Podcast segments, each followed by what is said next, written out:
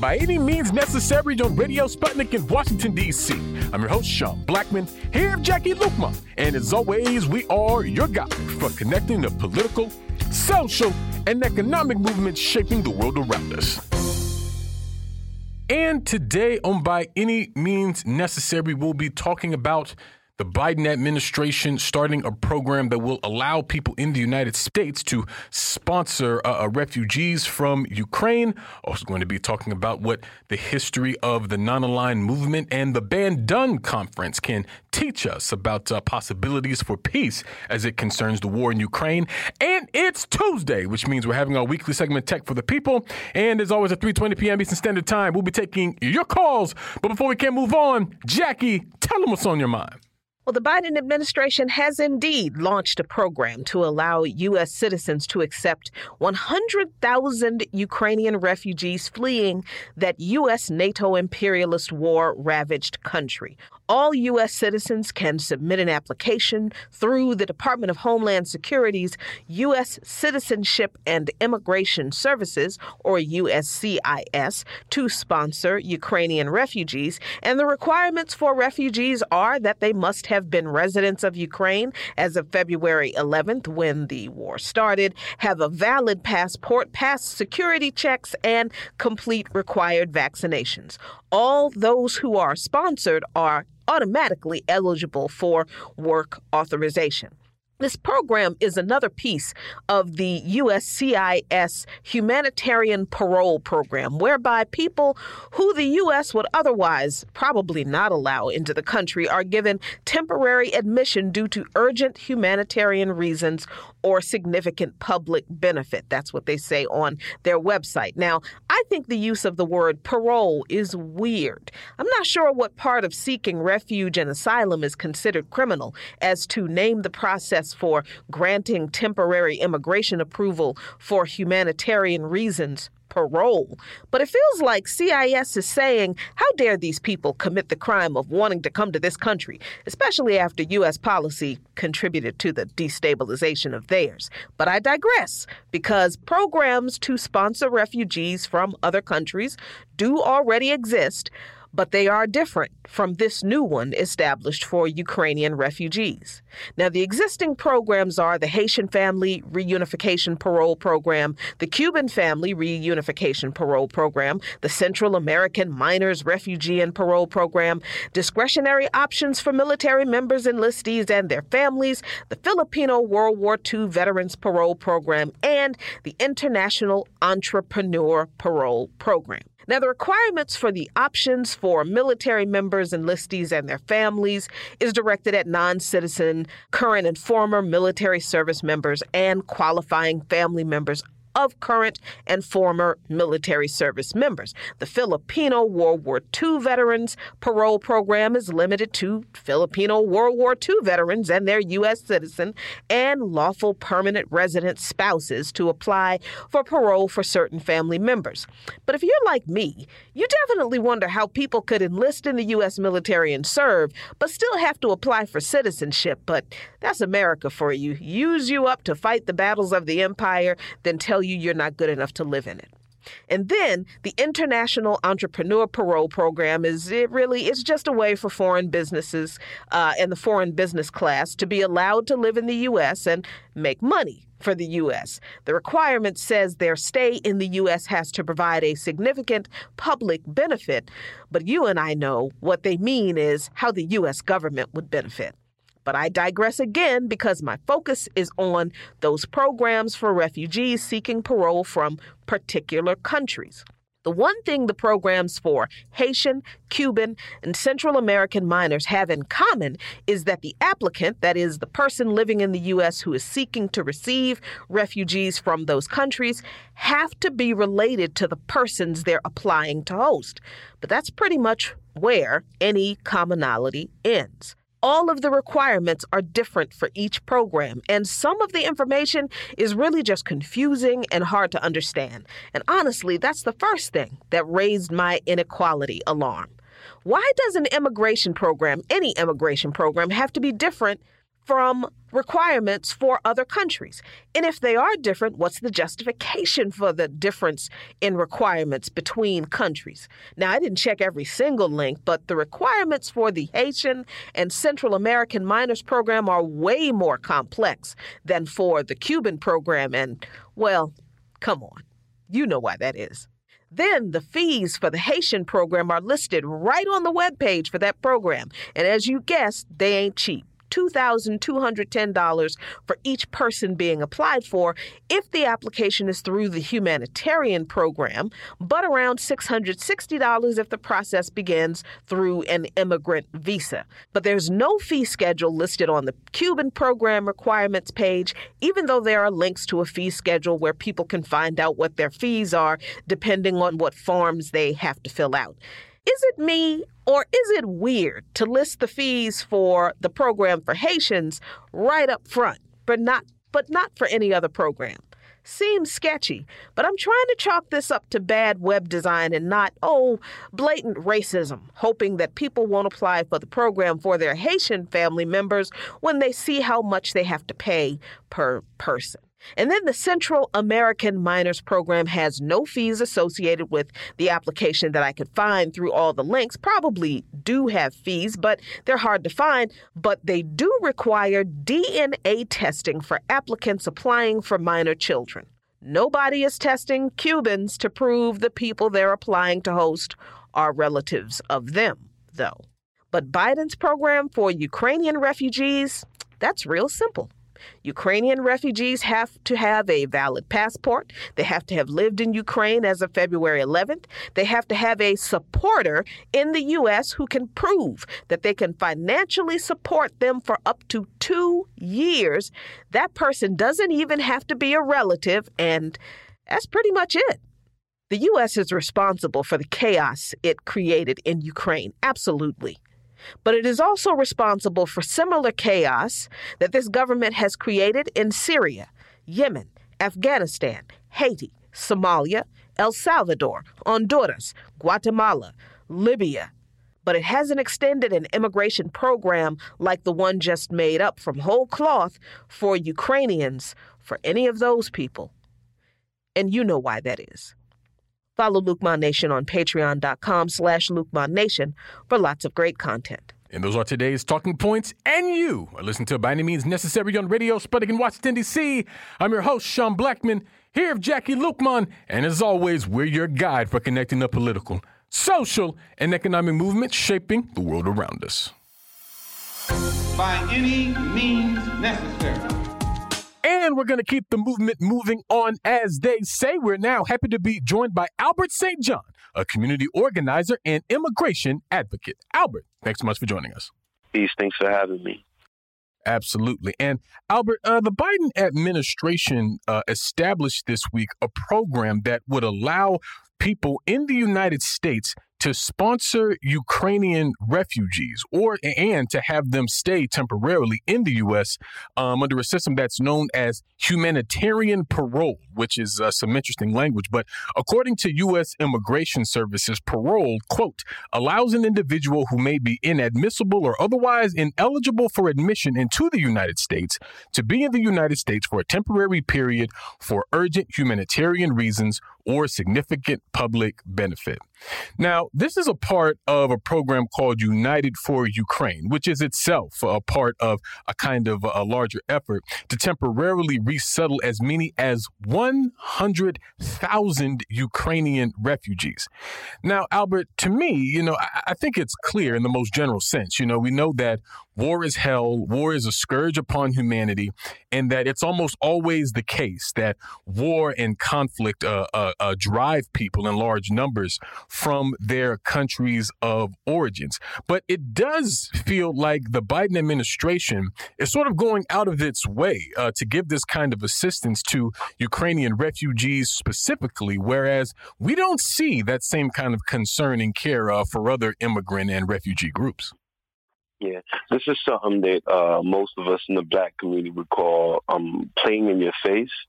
Mm-hmm. So basically, um, they it, they're letting us know that um you know who they're currying favor for. They're going out of their way, bending over backwards to assist these folks in Ukraine. And granted, I like and, and it's not to say that um folks don't need assistance. You know, I'm mm-hmm. all for yeah. helping out um refugees coming from conflicts, especially conflicts that you helped start considering that the United States had its hand in the 2014 coup and and um, and edging uh, NATO to, uh, I'm sorry, Ukraine to join NATO. But in addition to that, right now at this very moment, that the, just today, um, the Biden administration is fighting to defend Title 42, the Trump era um, expulsion terms in which they used to expel people based upon uh, you, you using the uh, using COVID as a guise to say, oh, well, we're not going to put them through a court process. We're just going to go ahead and expel them um, because of uh, you know they're, they're coming from a place with an infectious disease. Um, ironically, that coming from a country that has 25% of the world's COVID deaths and and not doing anything to really in earnest to stop it. So you know, the Biden administration in 2021 expelled 1 million people under um, uh, uh, Title 42 in the past year. 13,000 of those were unaccompanied children, a practice that they said that they would that would stop with the Trump era. He campaigned on that. And then, mind you, these people are coming from countries where uh, the conflicts are de- directly related to U.S. actions in their countries. We saw what happened with Haitian immigrants on the border people were fleeing conflict uh, that started with a U.S. Uh, puppet president that was put in place, and there was practically a civil war in Haiti since 2018. I don't want to call it a civil war, but it's been an uprising in Haiti since 2018, civil unrest and that was directly at, at, the cost of the U.S. And now you have this um, assassination of the president, and still, yet you are deporting Haitians at a record clip. You're deporting all these black and brown immigrants coming at the southern border at a rec- at a record clip right now, and you're and, and the judge, um, a judge in Louisiana, I forget his name, is fighting to strike down that practice, to strike down Title 42, and the same, literally in the same breath that Biden is allowing U.S. citizens to sponsor Ukrainian refugees, he is fighting to defend his deportation and removal of black and brown people that are trying to get to the U.S., fleeing conflicts that the U.S. started in their countries. And Albert, aside from the clear disparities in the way the Biden administration is continuing to treat black and brown immigrants, immigrants from countries that the U.S. Uh, has created conflicts in, like Yemen and Afghanistan, uh, there's also the issue of who is approved for application to sponsor a refugee. Now, there are programs, mm-hmm. uh, you know, as we said a few minutes ago, to sponsor refugees from certain countries. But mm-hmm. the application process or the requirements for those applicants after mm-hmm. you know just giving a cursory look at the requirements are really onerous for applicants uh, applying for uh, to host people from certain countries, not so stringent in others, but none of them are as lax and just kind of open and free and put your name on a mailing list and you know we'll make sure you have a job so you can financially support these people from Ukraine policies that exist for applicants of, uh, you know, applicants in this program that Biden just created for Ukrainian refugees. So, I mean, can you speak to the differences in even the requirements for applicants who are U.S. citizens um, to apply for hosting refugees that's also just already terribly unequal, but even more glaringly so with this program? Yeah, well, that's the thing. So um, one of the one of the reasons why we still have so many undocumented people in the United States to this day, especially since after 9/11, is because it's become extremely hard for um, family members to even sponsor their own um, when uh, coming to the U.S. So many people have to be able to get residency through things like marriages and things like that. It used to be that um, you know if I had a um, a brother or a, a child in, in Haiti, for example, and I wanted them to come over. It, all I had to do was fill out an application, and then we go through like a process. And after five years, they become a U.S. resident. They struck, they took that all away. So people, so so regular um, immigrants, um, or rather immigrants who come from other countries, they don't have that recourse anymore. Uh, majority of them to be able to um, even get sponsored by their own relatives, turning relatives to actually turn down and turn their backs on um, the immigrant families because um, they're not able to support them or help them find a pathway to citizenship here in this country. But now you have the situation with Ukrainian refugees. And to be fair, I haven't looked closely at the criteria for um, uh, people sponsoring the Ukrainian immigrants, but I see how they're making it readily. They're making the um, information accessible. They're making it so that you can go through portals and and and do this application. Something they've never done for any other group of people fleeing conflicts, and they they're really giving them an alley oop. It seems to be able to, uh, you know, be in this country lawfully and not have to fear things like ICE and law enforcement like black and brown immigrants do. Yeah, and you know, you mentioned earlier, Albert, uh, you gave the example of Haiti in terms of how uh, U.S. interference and regime change operations impact uh, a lot of people uh, in these countries and how that uh, certainly uh, creates a lot of migrant flows. And you also mentioned NATO a little earlier in terms of its role in uh, the current war in Ukraine. And this is what sort of really bothers me about this whole piece. Because you're correct when you say that people who are fleeing these conditions do need these resources and they absolutely do. But if we look at sort of the real motivation for the United States which claims that its involvement in the war in Ukraine in terms of you know funneling all these weapons literally sending billions of dollars just to support this uh, uh, war effort a war effort that will be felt most acutely and sharply immediately uh, uh, by the Ukrainian people on the one hand, and while also doing this uh, this this program, this uh, refugee sponsorship program, uniting uh, for Ukraine. I mean, to be honest, it just sort of feels like a kind of cynical, almost like a PR campaign um, that the U.S. is engaged in here, uh, basically to continue to drive the narrative that uh, it's put forth to the American public and to the world uh, uh, about its involvement in the war in Ukraine, you know, supposedly being centered around a desire to, you know, promote uh, democracy and human rights and things like this. I mean, but I got to say, it seems to me, Albert, that, you know, the U.S., the West are sort of, I mean, opportunistically using uh, the Ukrainian people, you know, almost as pawns for sort of their own geostrategic interests, which I think just makes uh, this whole situation uh, that much more glaring, you know?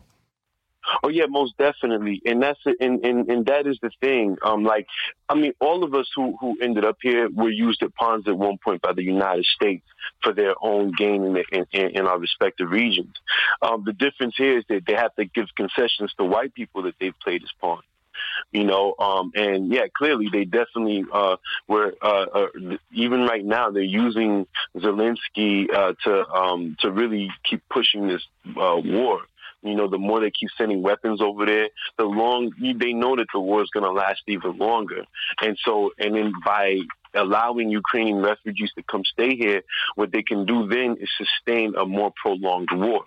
You know, whereas where, where they won't have a situation where like like um, our people or, or, or brown people in the Middle East and Latin America, where they have to end up in um, refugee camps for years on end. So they're going to accommodate these folks while they're playing them as pawns, unlike us who they'll let languish in refugee camps.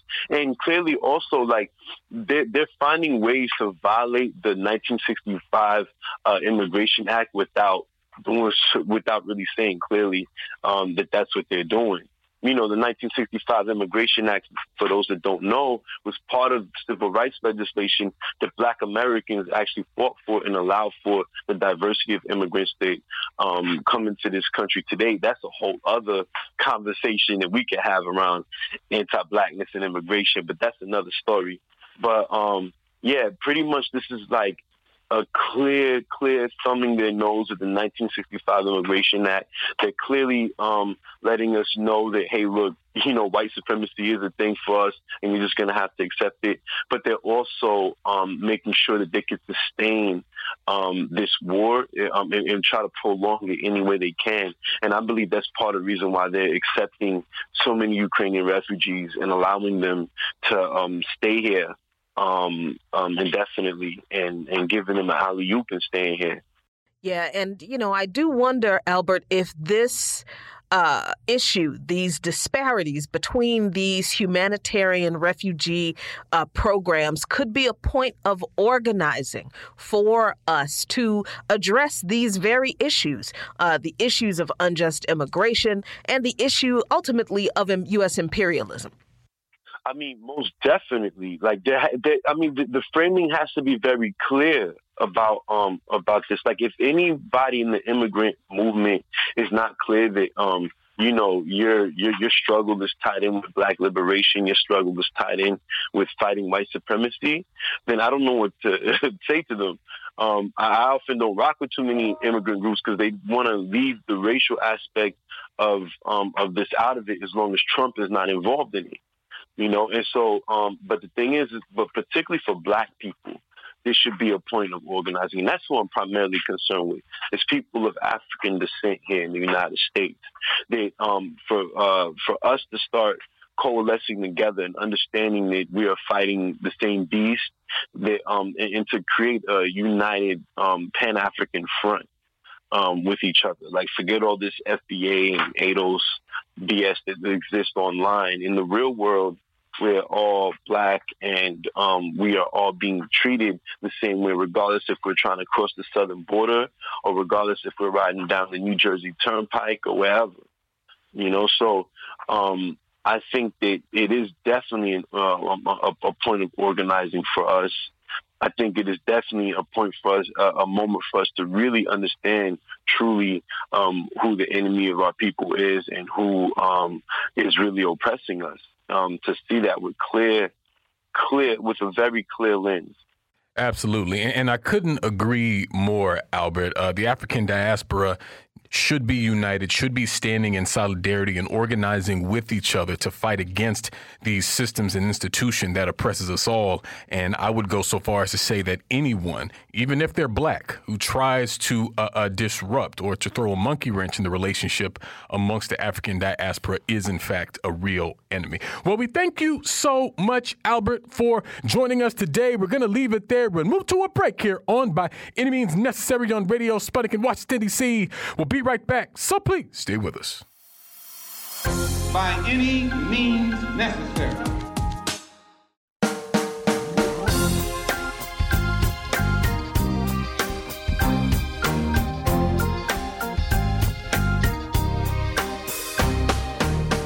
Welcome back By Any Means Necessary on Radio Sputnik in Washington, D.C.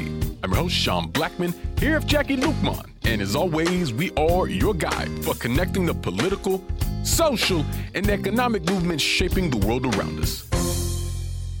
And today we're talking about how the history of the non aligned movement can inform a peaceful end to the war in Ukraine. And we're very happy to be joined for this conversation today by Roger McKenzie, a reporter for the Morning Star, the world's only daily socialist newspaper in the English language, and the General Secretary of Liberation, one of the oldest human rights organizations in the United Kingdom. Roger, thanks so much for joining us. No, no problem. Real honor, real honor to be with you. Definitely. And, you know, Roger, it, it really feels like we're in a dangerous moment uh, in global politics, uh, certainly as it contains the uh, war in Ukraine uh, following Russia's invasion. As we see recently, you know, NATO countries uh, like the UK and Romania, Netherlands, Canada, and Germany uh, recently pledging to supply even more weapons to Ukraine. the Biden administration here in the United States pledging billions of dollars for the same effort effort. And uh, I feel like uh, what we're seeing, certainly in the U.S., is a desire to really drag out uh, the war in Ukraine for as long as possible. I mean, here recently, uh, Pentagon Chief Lloyd Austin uh, told the press, quote, we want to see Ukraine remain a sovereign country, a democratic country able to defend its sovereign territory. We want to see Russia weakened to the degree that it cannot do the kinds of things it has done in invading Ukraine. Now, it seems like anyone who's, you know, even remotely sort of familiar with uh, how the issue has been unfolding, at least since 2014, I think sort of sees this notion of the U.S., you know, supposedly caring about Ukrainian sovereignty and democracy sort of for what it is. But I mean, Lloyd Austin here, you know, admitting that uh, ultimately what the U.S. is interested in is a defeat in Russia. And even in recent weeks, we've seen uh, U.S. President Joe Biden openly talk about regime change in Russia and how, you know, Putin has to go and all these sorts of things. And a strange trend eh, has emerged in the popular consciousness in the U.S. and I think in the West in general, Roger, about how basically, you know, diplomacy or peace negotiations are treated as non starters or as if they're not options in this whole situation. And I mean, personally, I tend to feel like the U.S. and NATO have been actively actively scuttling any real efforts towards uh, peace negotiations here. And you know, you recently published a piece on People's Dispatch with a friend of the show, Dr. Vijay Prashad, talking about the history of the non-aligned movements and the different peace movements throughout history, and even the Bandung Conference of uh, 1965 as sort of models, if you will, for uh, what a real sort of diplomatic uh, uh, effort and peace effort would look like in this situation. And so, to begin, Roger, I was hoping you could sort of break down a little bit the history of uh, the non-aligned movements and uh, what do you think it has to tell us today as the war in Ukraine rages? Well, I, think there's um, there's quite a, a, few things to pick out from from, from what you've just said, Sean. Um, I mean, I think um, one of the things about the situation in Ukraine um, is, of course, that it's not the only conflict going on in the world, and I think that's one of the things that's um, often deliberately, I think, um, kind of where people are deliberately kind of misdirected. Really, there's about 40 conflicts going on across the world at the moment, um, and and yet the one in Ukraine, and I'm not diminishing the importance of um, what's happening to the people on the ground there at all, um, but the fact is that when you see reports that talk about these people look like us with their blue blue eyes and blonde hair, um, and how this is um, the you know if you looked at the news and pretty well right the way across the west at the moment and in the global north, you would think that there were no other conflicts taking place, and yet you know, for the last seven years, Yemen has been bombed back into history somewhere, and and and so that for me is a starting point about the duplicity um, of the glo- nations of the global north and the way that they've treated um, um, the conflict. Um, and, th- and that does take us back, I think, to Bandung and the non-aligned movements because these were real, genuine attempts to find a different way, to find a way of breaking out of the, the old kind of Cold War kind of approach. Um, because essentially what we're seeing at the moment, in, in my view, is an attempt to, um, for the United States in particular, um, using its, um, its allies, using its control of NATO, um, to exert its monopoly power position within the world. So when you start to see, um, you know, the kind of BRIC nations, so Brazil, Russia, India, and China, um, even with their differences in politics across all of that, but when you see that taking place, um, the, the United States sees that as a as a real challenge to its own authority. When you see the um, the friendship I mean, inverted commas, that exists between Russia and China, they see that as um, as a threat to their monopoly power. So, so what we need to do, I think, and this is the lesson for me that we learned from Bandung and we learned from the non-aligned movement, is we've got to break away from the old kind of Cold Wars because in a world of uncertainties, there are some real certain things that we do know of. One of the things we know of, Sean, is that um, yesterday there was a report came out that said that for the first time in first time in human history, $2 trillion in military spending across the globe. $2 trillion. What we also know is that 41 million people across 43 countries of the 190 odd, whatever it is, countries um, in the world are teetering on the brink of famine. So, in the end, it's a question of priorities. It's a question of where you want to spend your money. Do you want to spend it on warfare or do you want to spend it on welfare? So then you have to start thinking, well, how do we break out of that kind of vicious cycle? Well, we don't do it by carrying on in exactly the same way that that we've been doing because it's simply not in the interest of the United States and the major capitalist countries around the world to to um, to, to, do anything other than to, to be in the grip, be in the um, in the pockets of the major um, armament companies, and in the pockets of big pharma, and in the pockets of big agriculture. And we've got to find a way of breaking out of that. And we don't do that by playing their game. I think we only have a chance of being able to do that by creating a different game, the one that we tried to establish through Bandung, the one that we tried to establish through the non-aligned movement, where the countries of the global south, by the way, and it's a majority of the countries in the world who are who have not signed up to this war in Ukraine. And why would they? Because they'd be looking at it and saying, "Well, we've been on the receiving end of NATO's aggression." And for years, why, why would we suddenly turn around and, and support them? But when all of those countries need to get together and to um, organize a new way of doing um, business that is not dependent on the old kind of Cold War um, antagonism. So that that's where I think, Sean, that um, Bandung and the non-aligned movement is very um, instructive for us. And you know, Roger, one of the things that you just mentioned, that the fact that, you know, where a country's priorities should be, whether they're going to spend it on war or social spending. That came out of the Bandung conference. But particularly in the context of nuclear proliferation, because it was after uh, the bombing of Hiroshima and Nagasaki and the the growth of uh, uh, the pursuit of nuclear weapons by the world's superpowers, where people in the conference were asking that very question why spend money on nuclear weapons when money should be spent on classrooms and hospitals? And here we are having the same discussion about the exact same issues.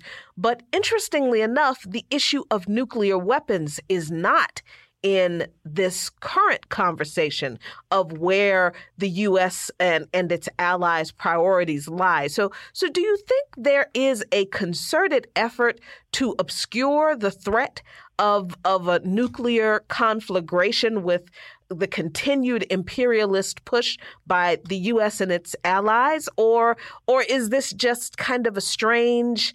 Uh, another kind of uh, uh, an offshoot of this kind of fog of war, war, where people are so deeply indoctrinated to be beating the drums for war in Ukraine that they're not even really thinking about. Wait, we are talking about nuclear superpowers here.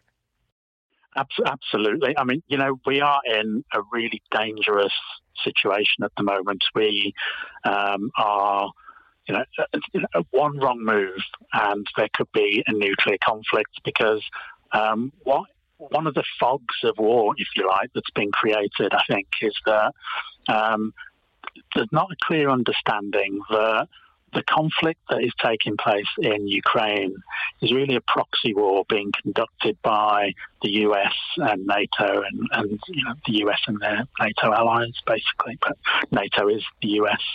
Um, and, you know, and, and, and I think that um, that is a dangerous position to be in because they, that these NATO allies have decided that they can conduct their wars in somebody else's country against another nuclear power to try, and as, as Sean was saying at the beginning, to, to try and weaken um, a, a, nuclear power so that they um, don't um, threaten their superiority. And I, I, think it is such a dangerous position. One of the other really dangerous positions out of this is that um, the whole way that um, peace is, um, you know, when you talk about peace as a, as a peace activist, certainly in the UK, you, you, you are denigrated, you are talked down to. Um, people um, say, no, the priority here must be to defeat Russia at all costs. Uh, and when you start to say things like, well, okay, but you know, what happens, the way that every single war ends is that people have to sit around a table and have a, and, and there's a, a, a peace settlement that's reached. And that requires people to, to have goodwill, to sit around the table. And frankly, um, the, the US and NATO are not showing goodwill at the moment because what they're saying is that Russia must be defeated at all costs, instead of saying we must find a way of being able to um, find a peaceful settlement um, to this um, conflict. And, and, and uh, one false move we could be seeing um, a nuclear exchange. Um, and certainly the campaign for nuclear disarmament in the UK is very, very concerned um, about the situation that we're in. The, the, proliferation of military spending that I mentioned earlier on, massive amounts of that is nuclear weapons massive amount. Um, and, you know, the arms companies, um, so powerful, um, are, are, are, wanting to sell more. And this is fertile land for them when they create this whole hostile environment where they can sell their weapons to people. And, and it just worries me, as I know it worries so many um, people, that um, we could end up very, you know, far too easily um, with a nuclear exchange taking place. It's a worrying time. Yeah, and you know, I'm just wondering, Roger, because here in the United States, when when you raise the points in the context that you have about uh, the character of NATO and uh, the history of uh, all what's uh, bound up in the current war in Ukraine, which is a lot. In the U.S., uh, you're basically accused of deflecting from the issue uh, at best, and at worst, you're accused of uh, some kind of uh, slavish uh, allegiance to uh, Vladimir Putin or uh, the Russian government.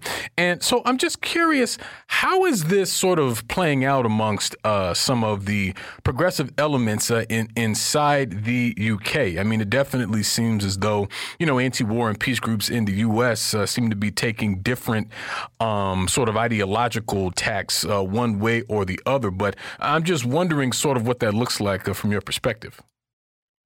Well, we still have um, a thriving um, peace movement in the UK. Um, we we organise successful not just demonstrations, but there's um, vigils taking place, and we we challenge the narrative um, about NATO. Um, but when we do challenge the narrative about NATO, we're still we're, we're, shouted down and we're told that no, the target, you know, there's no excuse for um, Putin's um, invasion of, of, Ukraine, and Putin was absolutely wrong. The man's a gangster. He's, he's running a gangster regime um, out there, but um, that doesn't also excuse the fact that NATO expansionism um, has cornered um, the um, Russia. They were warned um, in advance that this was going to happen, not just by peace groups, but by um, senior politicians across the world. But they chose to do it anyway. They chose to um, expand um, to the to the borders um, of Russia. And if you um, uh, surround Russia and, and, you talk down China and you create a hostile environment with China as well, then there's there's, there's going to be a conflict. And the role of the peace movements, and, and I think we're holding up pretty well um, in the UK, is to um, it's the same people who have always been um, campaigning against war, who've always who are still continuing to campaign against um, this particular war. Um, you know, when when we um, you know, we, we will continue to do that. We will continue to build our numbers. We look back to what happened during the Iraq War, um, and um, we remember that we were in a minority position then, and with people, um, you know, going all kind of gung ho. But we brought people round and we moved people on, and I think that's what we can do again. But what we can't forget about this particular situation, and I do think this is important, is that we can't forget the racial elements to this. We cannot forget that this is that this conflict is taking place in Europe. It's therefore seen as being much more important than any of the other um, 39 plus um, conflicts that are taking place across the world. That's why so much armament is going there, um, and, um, and why there's very little talk about what's going on elsewhere. And the historic role, it seems to me, of the peace movement in the UK, as I hope it is in the UK, in the US, is to make sure people understand that about all of these wars and about the political nature of these wars and how they play out across the, um, in, in, terms of the geopolitical ambitions of the US and NATO um, in the world to create this unipolar um, axis of power. Um, and our job as the peace movement is to have that dialogue with the people, is to build our peace movement and to add the political dimension to this. It's not just about pacifism. This is about, and as important as that is for me personally, but it's about making sure that people understand the political nature of what's going on here and that the oligarchs are making money um, out of this from the West. The Western oligarchs are making a vast amount of money from their sale of armaments. Um, and we must um, raise our voices and say that it's time for a ceasefire, just in Ukraine, but across these other 39 conflicts as well, and that we need um, to prioritize peace um, over warfare.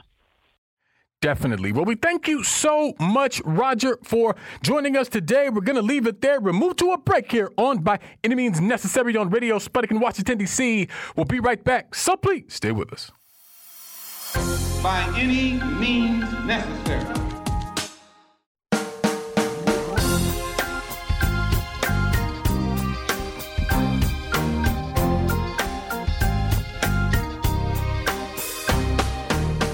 Welcome back to By Any Means Necessary on Radio Sputnik in Washington, D.C. I'm your host, Sean Blackmon, here with Jacquie Luqman. And as always, we are your guide for connecting the political, social, and economic movements shaping the world around us. And it's Tuesday, which means we're having our weekly segment, Tech for the People, where we're joined by technologist Chris Garaffa, the editor of techforthepeople.org and the co host of the Reboot podcast. Chris, thanks so much for joining us. Oh, as always, great to be back with you. Thank you. Absolutely. And of course, Chris, I mean, the biggest uh, story in tech right now is uh, Elon Musk uh, uh carrying through this deal to buy Twitter for a reported $44 billion.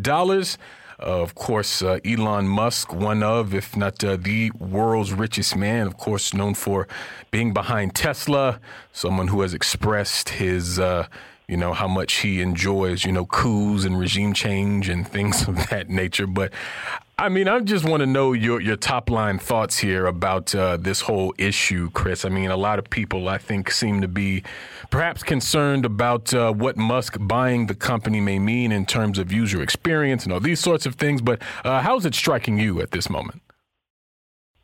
Yeah, I mean, I definitely have concerns about this, but I want to just step back for a second, right, and look at the reality of this situation is that Elon Musk was able to borrow $25 billion in various ways uh, and then put a bunch of his own money in to get this 44 billion together. I mean, I don't know anyone I could borrow, you know, let alone a billion dollars, a thousand dollars from. Uh, you know, he, and to do this basically, uh, you know, effectively almost a takeover, right? The other thing is, you know, it's not just that Elon Musk is like, I own Twitter now. Elon Musk had to get the Twitter board to agree to this. And so, what does that say about the board of Twitter? They don't care particularly about the platform, they care about their profits. So, Elon Musk is potentially going to be taking Twitter private. Uh, yesterday afternoon, the stock exchange actually uh, halted trading of Twitter uh, stock because of just the massive amount of activity given the news. I mean, we found out in the morning that these negotiations had been happening and we'd probably have a, an answer. And then Monday afternoon, all of a sudden, there it is. The alerts are coming in from everywhere that uh, he's just going and straight, straight up buying Twitter. On the network itself, I, I think we can look at a lot of the responses reinstate Trump started trending.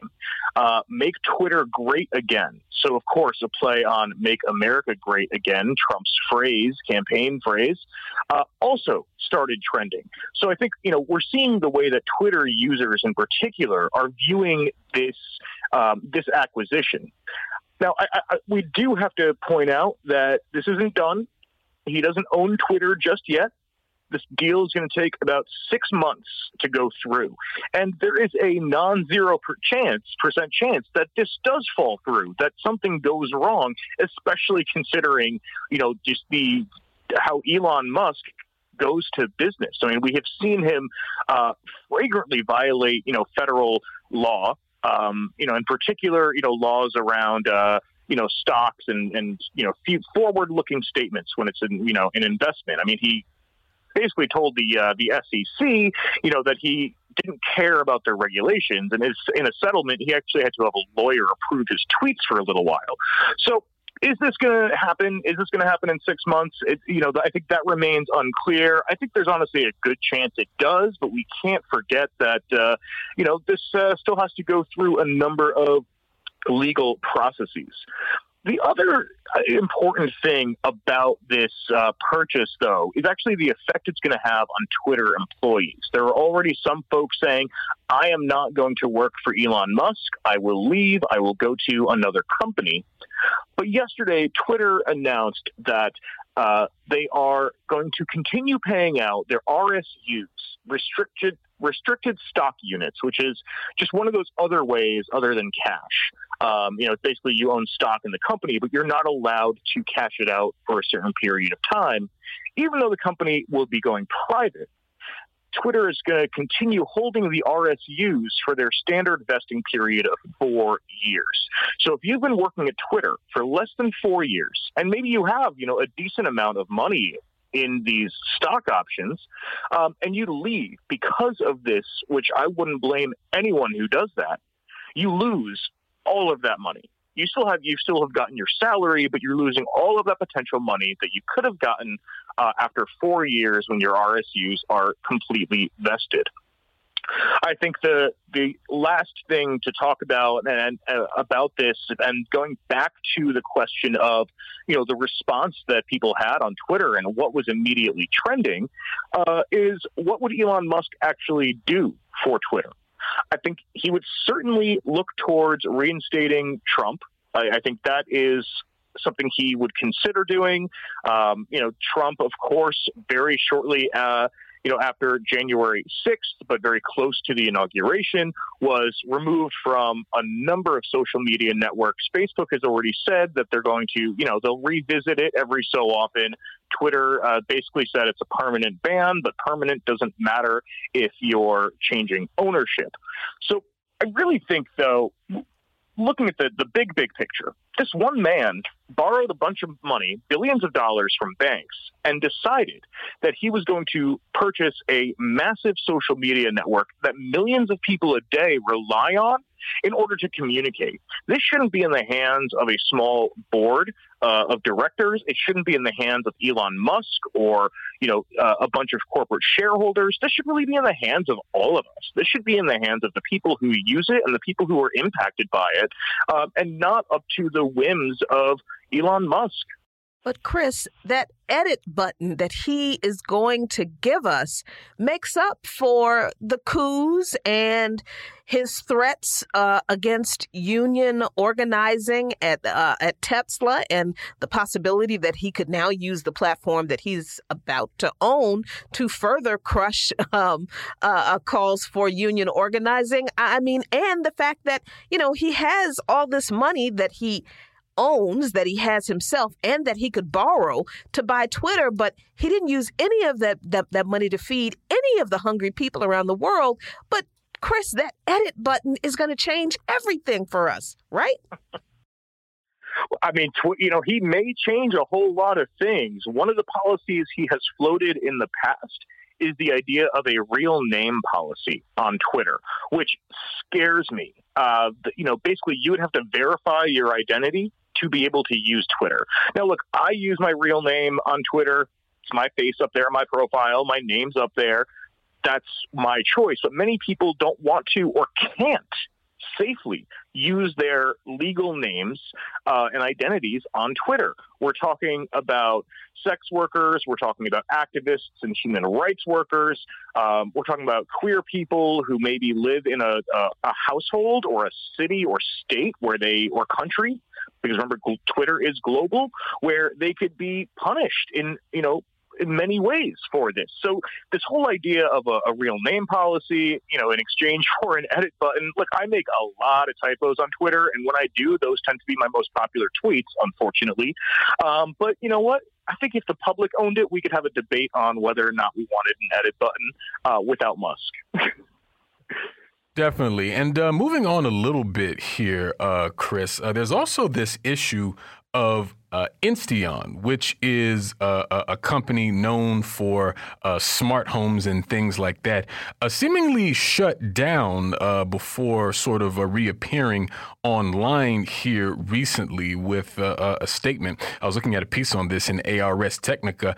Um, could you help us understand what's happening here with Insteon? What what is their tech and what's happening with these latest developments? Yeah, Insteon is one of these smart home companies. You know, you can use an app to turn on your light bulbs and you know all that kind of good stuff. And we're seeing this proliferation of these kind of companies. I mean, the Nest was one of the originals. That smart thermostat, right? That you could program and adjust from your phone. The problem with the majority of these is that you are you're relying even after you purchase this product on the servers that the company runs being there and being accessible. Uh, all of a sudden, Insteon uh, and its parent company Smart Labs just disappeared. They're, they did not exist anymore. They shut their servers down. And if their servers are shut down, then your smart home devices aren't going to work. The app can't connect to the server. The light bulb can't connect to the server. And so it basically becomes as you know, as useless as the $2 light bulb that you bought at the store if you wanted to, you know, work it remotely, you know, rather than the 50 or a $100, you know, so-called smart bulb.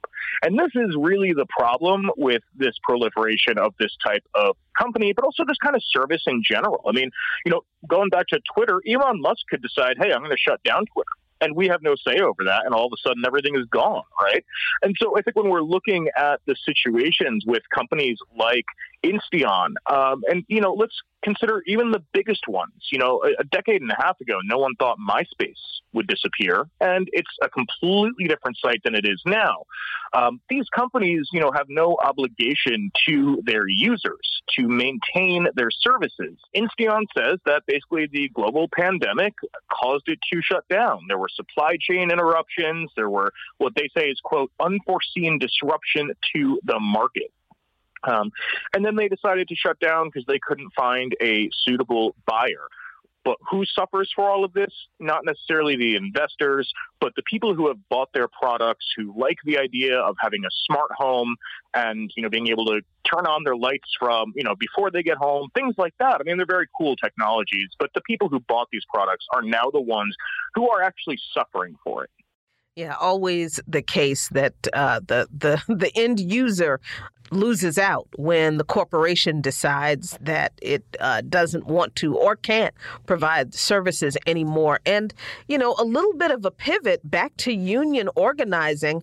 Apple workers in the Atlanta store are the first to formally seek a union. And I think this is a big deal for another tech giant, but for another reason, uh, where Apple store workers are finally saying, look, we do great work, but we, we want to have a seat at the table to negotiate our pay and benefits better. So, what is happening with this organizing and how is it going?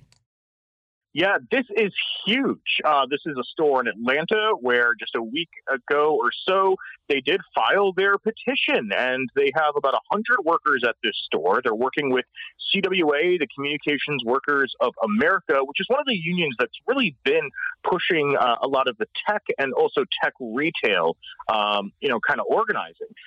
Apple retail workers are classified differently internally at Apple than Apple corporate workers. So you might think, okay, oh, Apple is this, you know, extremely valuable company. It goes back and forth with others being the most valuable company in the world, but extremely rich company. Um, you know, it's got this really cool kind of persona, you know, this brand identity, um, but it treats its workers very poorly in the retail sector. Uh, for example, I mean, some workers in other stores, you know, during the worst, you know, worst parts of the pandemic had to fight and threaten to go on strike just to get proper COVID precautions in their stores when they opened back up. Things like masks and hand sanitizer uh, and temperature checks for customers. And that wasn't consistent from store to store. So for a company like Apple, you know, that everyone, you know, everyone is touched by their products. And when you go to the Genius Bar, when you go to the Apple Store, I mean, you have this, you know, they really push the friendly, great customer service experience. The folks are helpful. Um, to treat these frontline workers this way. There is no excuse for Starbucks, Apple, or any of these companies to be doing that. And so seeing this this movement from the Apple retail employees, and also there is backing by the way, from Apple corporate employees who are saying, you know, we want to support this, we want to help out. We don't think it's fair that this company, who we make run along with our fellow retail employees, uh, is treating anyone this way. It's a significant step, and I think it's also it's, it's not just about the labor; it's also about shattering the myth about the cool brand or the friendly brand, which has always been an issue with Apple. Definitely. Well, we thank you so much, Chris, for joining us today. We're going to leave it there and move to a break here on By Any Means Necessary on Radio Sputnik in Washington, D.C. We'll be right back, so please stay with us. By any means necessary.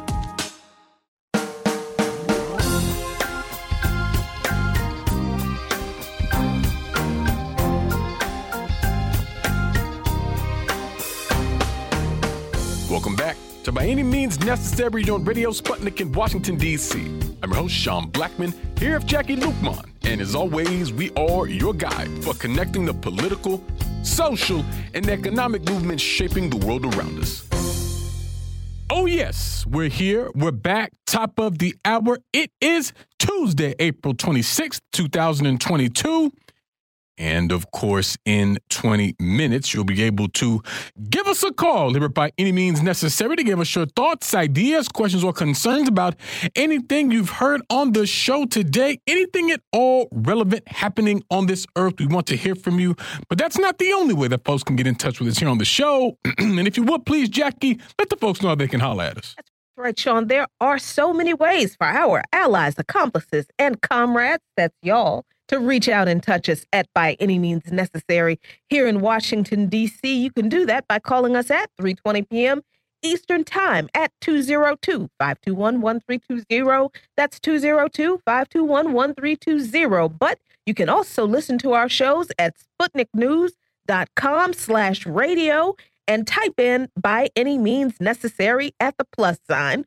Also on sputnik.com Mave, M-A-V-E dot digital. You can listen to us live on your radio dial at 105.5 FM and 1390 AM in the Washington, D.C. area from 2 to 4 p.m. Eastern Time, five days a week. And we are streaming for your viewing pleasure on Rumble right now at rumble.com slash sleep C slash B-A-M necessary. The chat is live. And remember, folks, at 3:20 p.m. Eastern Time, you can call us at 202-521-1320. That's 202-521-1320. But wherever you are in this world and however you do it, we want to hear from you. We most certainly do. We most certainly do. And uh, you know, Jacquie, uh, we were talking a little earlier about um the movie The Batman, uh, which uh, has recently been released on streaming services after being in theaters. And I haven't seen it yet. I plan to, but you said that you had seen it and maybe weren't super impressed by it. I'm just sort of generally curious about your your thoughts about uh, the Batman movie.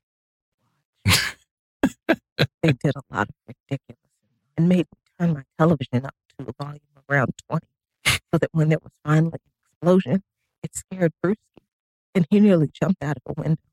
So I think he's still traumatized by the movie. Otherwise, it was terrible.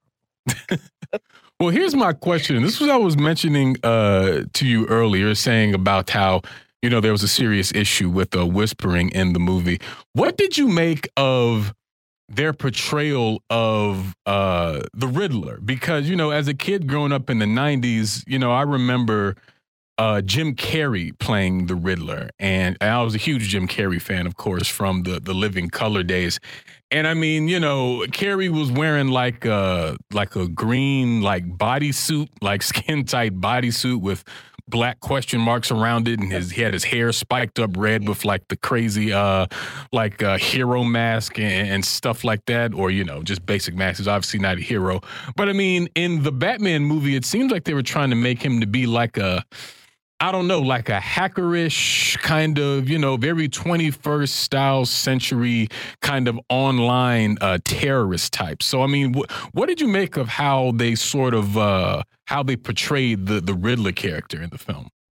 I I thought that it was it it reminded me too much of the way Lex Luthor, a young Lex Luthor, was portrayed in the Superman movie, which he was kind of an annoying tech bro kind of thing, which which is another reason why I didn't like it because it was just another play on this, you know, trope of people who, yes, are annoying in real life, which is why I don't want to see them portrayed on uh, in my favorite, you know, superhero kind of movies because they are annoying in real life. I, I I need Joker to be you know, maybe not as as ridiculously, uh, you know, outlandishly cartoonish as character uh, as Carrey uh, Carrey played him in the that last Batman. And I think the only good thing about that movie, honestly, was the soundtrack. And I wasn't. I think mm. that was the movie that Prince did the soundtrack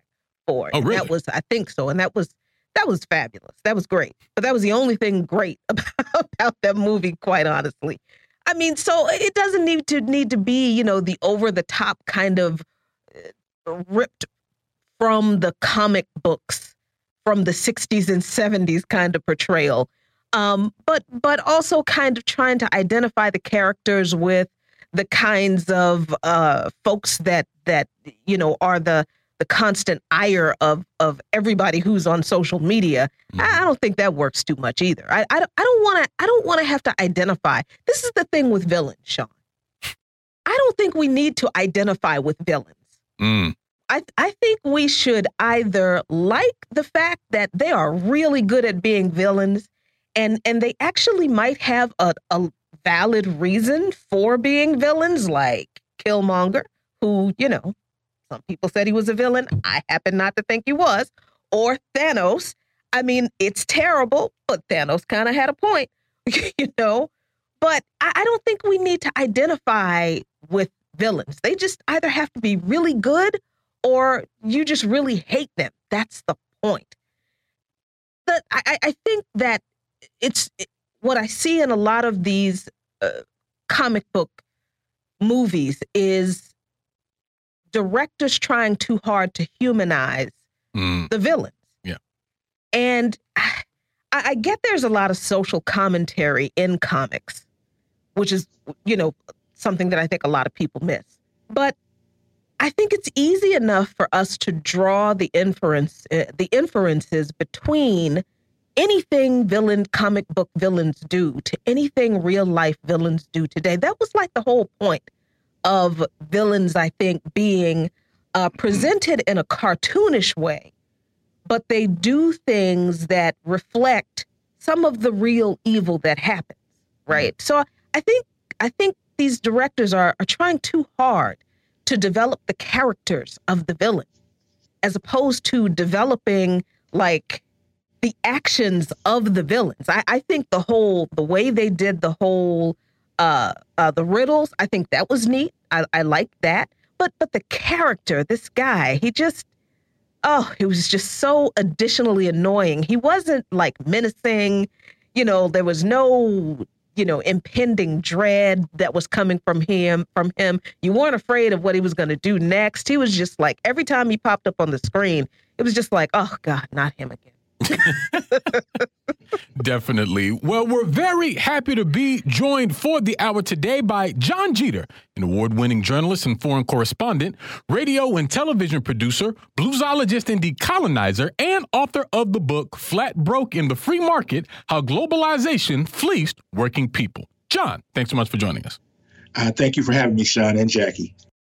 Absolutely. Well, I'm glad we have a uh, decolonizer on the show today, John, because I wanted to uh, continue our conversation about um, Elon Musk and Twitter. Of course, Mr. Musk comes from good colonizer stock there uh, in South Africa. Strong colonizer genes we see uh, from right. this one, and um, and apparently the the superhuman ability to like grow your hairline back. But we're not we're not going to get into all of that. Uh, if if you have enough money, Sean, you can do anything. hey, hey, look here. Mother Nature uh, comes for us all at some point, and you know, for me, I, I just embrace it. But hey, you know, billionaires do all kinds of wild stuff because they have access to things we don't. But but I I am generally curious, John, about what you make of you know this whole deal with Musk and Twitter. I mean, I see people on Twitter and social media in general, sort of uh, uh, toying with the idea of finding alternative platforms and things like that. And I don't think there's you know necessarily anything uh, wrong with that per se. But in truth, I mean, I'm not really sure how much. Uh, with Twitter, in terms of its functionality and things like this, uh, will actually change. You know what I mean? I mean, obviously, it remains to be seen. Um, I don't have a crystal ball, but I kind of feel like you know the the the keys to this particular capitalist kingdom are basically just kind of switching hands you know what i mean? I don't know um, you know what it could actually mean in terms of what the site will look like uh, itself but uh, definitely curious your estimation of, of all of it john. No i, I agree completely. I, i'm not um, i don't have a heavy presence on twitter. I don't use it. I don't i can't quite confine myself to 160 characters or whatever it is now. Uh, I'm used to the long form uh, of writing, but um, I don't see what difference this will make. I, I would hope in a country that uh, perhaps had a more robust discussion about democracy and ideas that this would spark a conversation about uh, public ownership uh, and why are these communications companies Facebook and Twitter and all the rest, why are they owned by a handful of billionaire investors? Uh, why can't the public own it? Wouldn't that sort of safeguard the public interest a lot better? Uh, but there seems to be no, uh, you know, the United States, we've been dumbed down for so long. We've basically had this very narrow conversation about how to make rich people richer while a little bit trickles down to us that has become sort of unquestionable. And so, this whole debate about Elon Musk, I don't see how he will make things either worse or better uh, for uh, the country as a whole. Um, you know, it's really just about his own deep pockets and lining them further. And by the way, you know, a lot of a lot of Elon Musk's wealth is is is uh, is accrued from him being able to borrow money at very low interest rate very low interest rates to buy his own stock stock in, in, in Tesla, right? So again, we talk about sort of you know um, the public interest and the public good, and um, Elon Musk access to private bank loans at very low interest rates, and you know how does that benefit uh, the Commonwealth? It doesn't, and yet there's just no conversation about this. So uh, yeah, I'm not. I, you know, I'm, I'm sort of uh, uh agnostic about Elon Musk's purchase of uh, Twitter, you know, I mean, you know, he is the son of apartheid South Africa, so I would imagine uh, that things will improve for uh, the average uh, American. Uh, but at the same time, uh, you know, I don't see how he's going to make anything worse. I guess they, they fear. The, the critics fear that he will allow Trump to use the medium again, but I don't see how that will worsen the debate or the discussion in the United States. I don't see how it can get much worse than it is already. Yeah, and real quick, Jacquie, because he just talking about you know Elon Musk and his uh, South African roots. You know, there's been this whole ridiculous conversation online about Elon Musk, uh, you know, as a quote unquote African American or whatever. But someone called him uh, an apartheid American on Twitter, and I thought that that that that fit him pretty well. But sorry to which, jump in. Which may which may be a tautology in itself, right? right. this, this is an apartheid state. I, I, did not know about people trying to call him an African American, which it, it, it's oh. really it's really right wingers just trolling. Uh, yeah, I I know. Oh my gosh. I mean, and and I think that fits right into what you're talking about, John. The fact that we in this country have been dumbed down so much by the constant indoctrination from the cradle to the grave that these discussions about what people are hoping Elon Musk would do uh, you know, like protect free speech on the platform, which, look, any platform in this country that uh, purports to, uh, uh, you know, protect free speech, they all ban people. they all ban people because there's there's always someone for some reason that they point out and saying, well, free speech, but that right there, that's a bridge too far.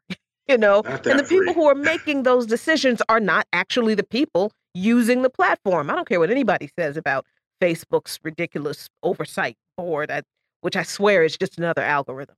But I mean, people are talking about eh, speaking of algorithm, like the the potential for Musk to make the uh, algorithm that downmarks tweets open source or or or to make it public, uh, and showing how the algorithm may work in potentially biased ways I mean, making it public, John, I don't think makes any difference in how it actually works. Uh, will there be any input from the public in changing the algorithm? And honestly, why are people even having this conversation now that Elon Musk has pretty much gone on the path to buying Twitter?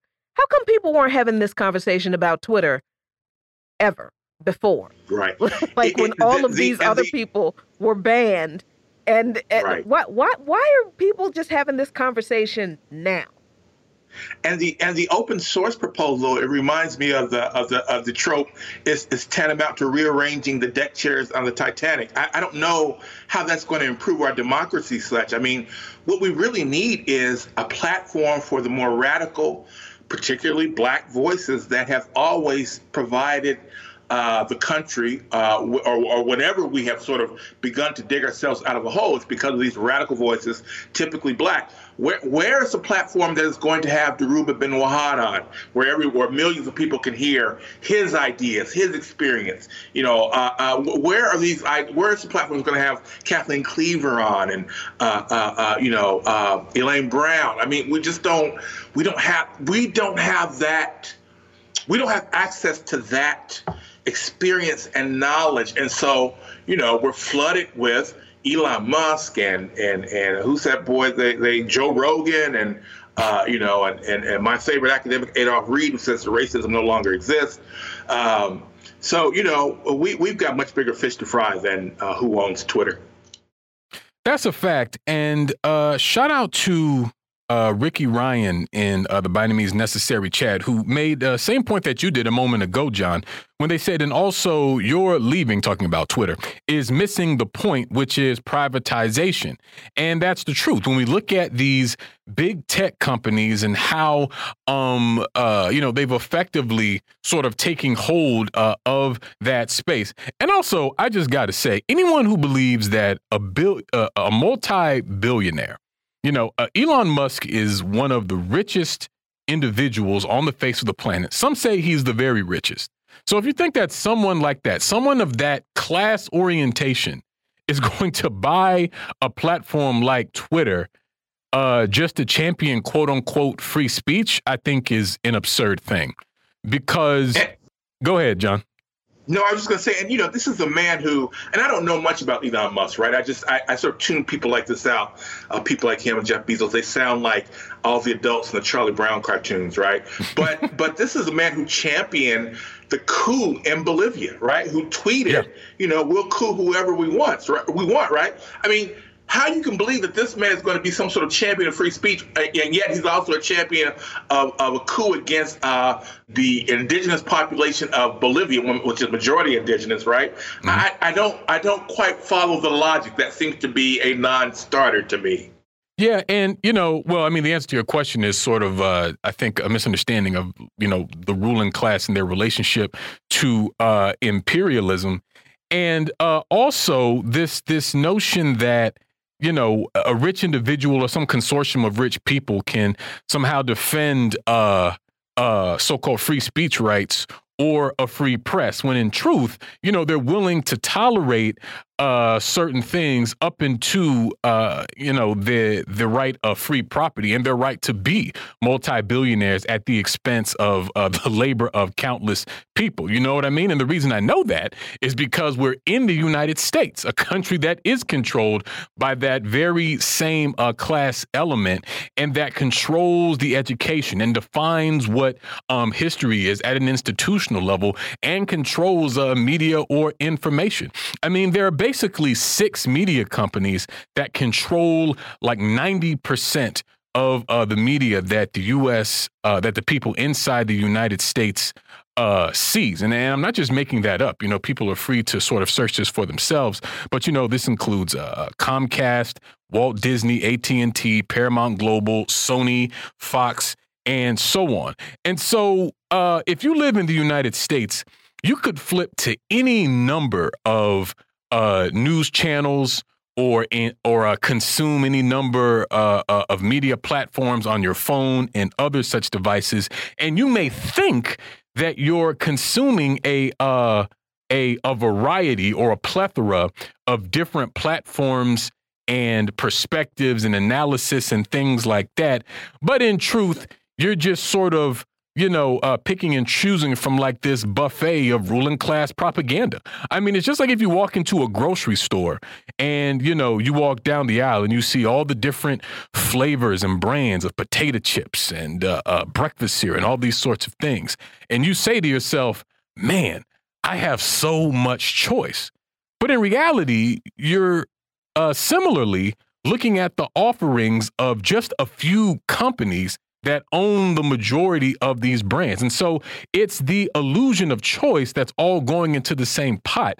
And as it pertains to the corporate owned media here in the United States, it gives the illusion of choice when in truth it's all just the same uh, uh, sort of ruling class uh, propaganda that is pummeling people's consciousness um, on a constant basis. So you have that on the one hand, while on the other hand, along with this stranglehold that uh, the ruling class has, that the capitalists have on information, is also the very intentional suppression of alternative media platforms, which we're living in the moment of right now. You know what I mean? And so it's this sort of classic thing of where the people of the US think they have a quote unquote freedom of something, but in truth, these supposed freedoms and these choices are very much uh, circumscribed by the fact that we are yet in this uh, uh, capitalist system and society where this wealthy elite of people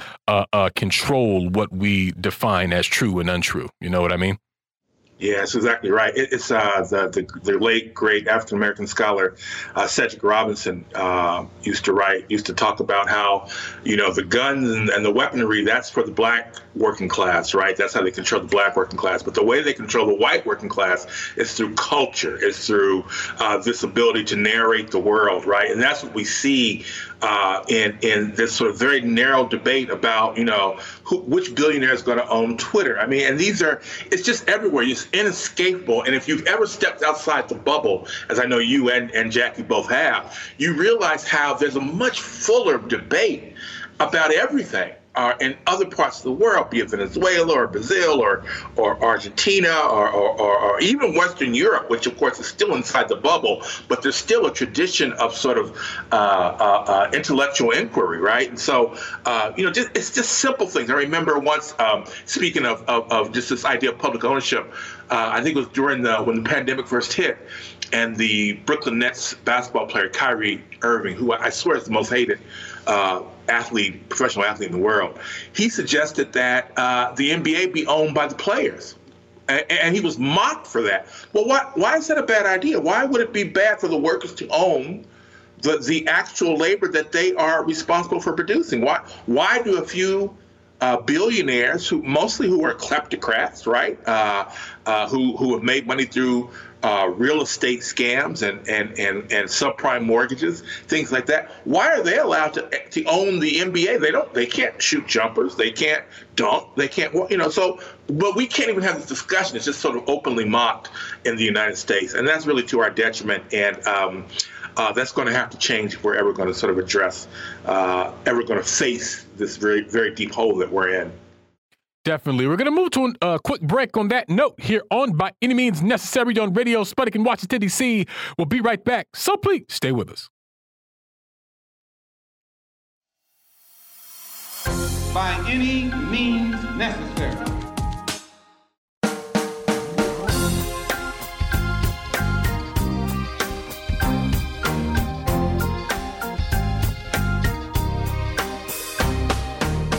Welcome back to By Any Means Necessary on Radio Sputnik in Washington, D.C.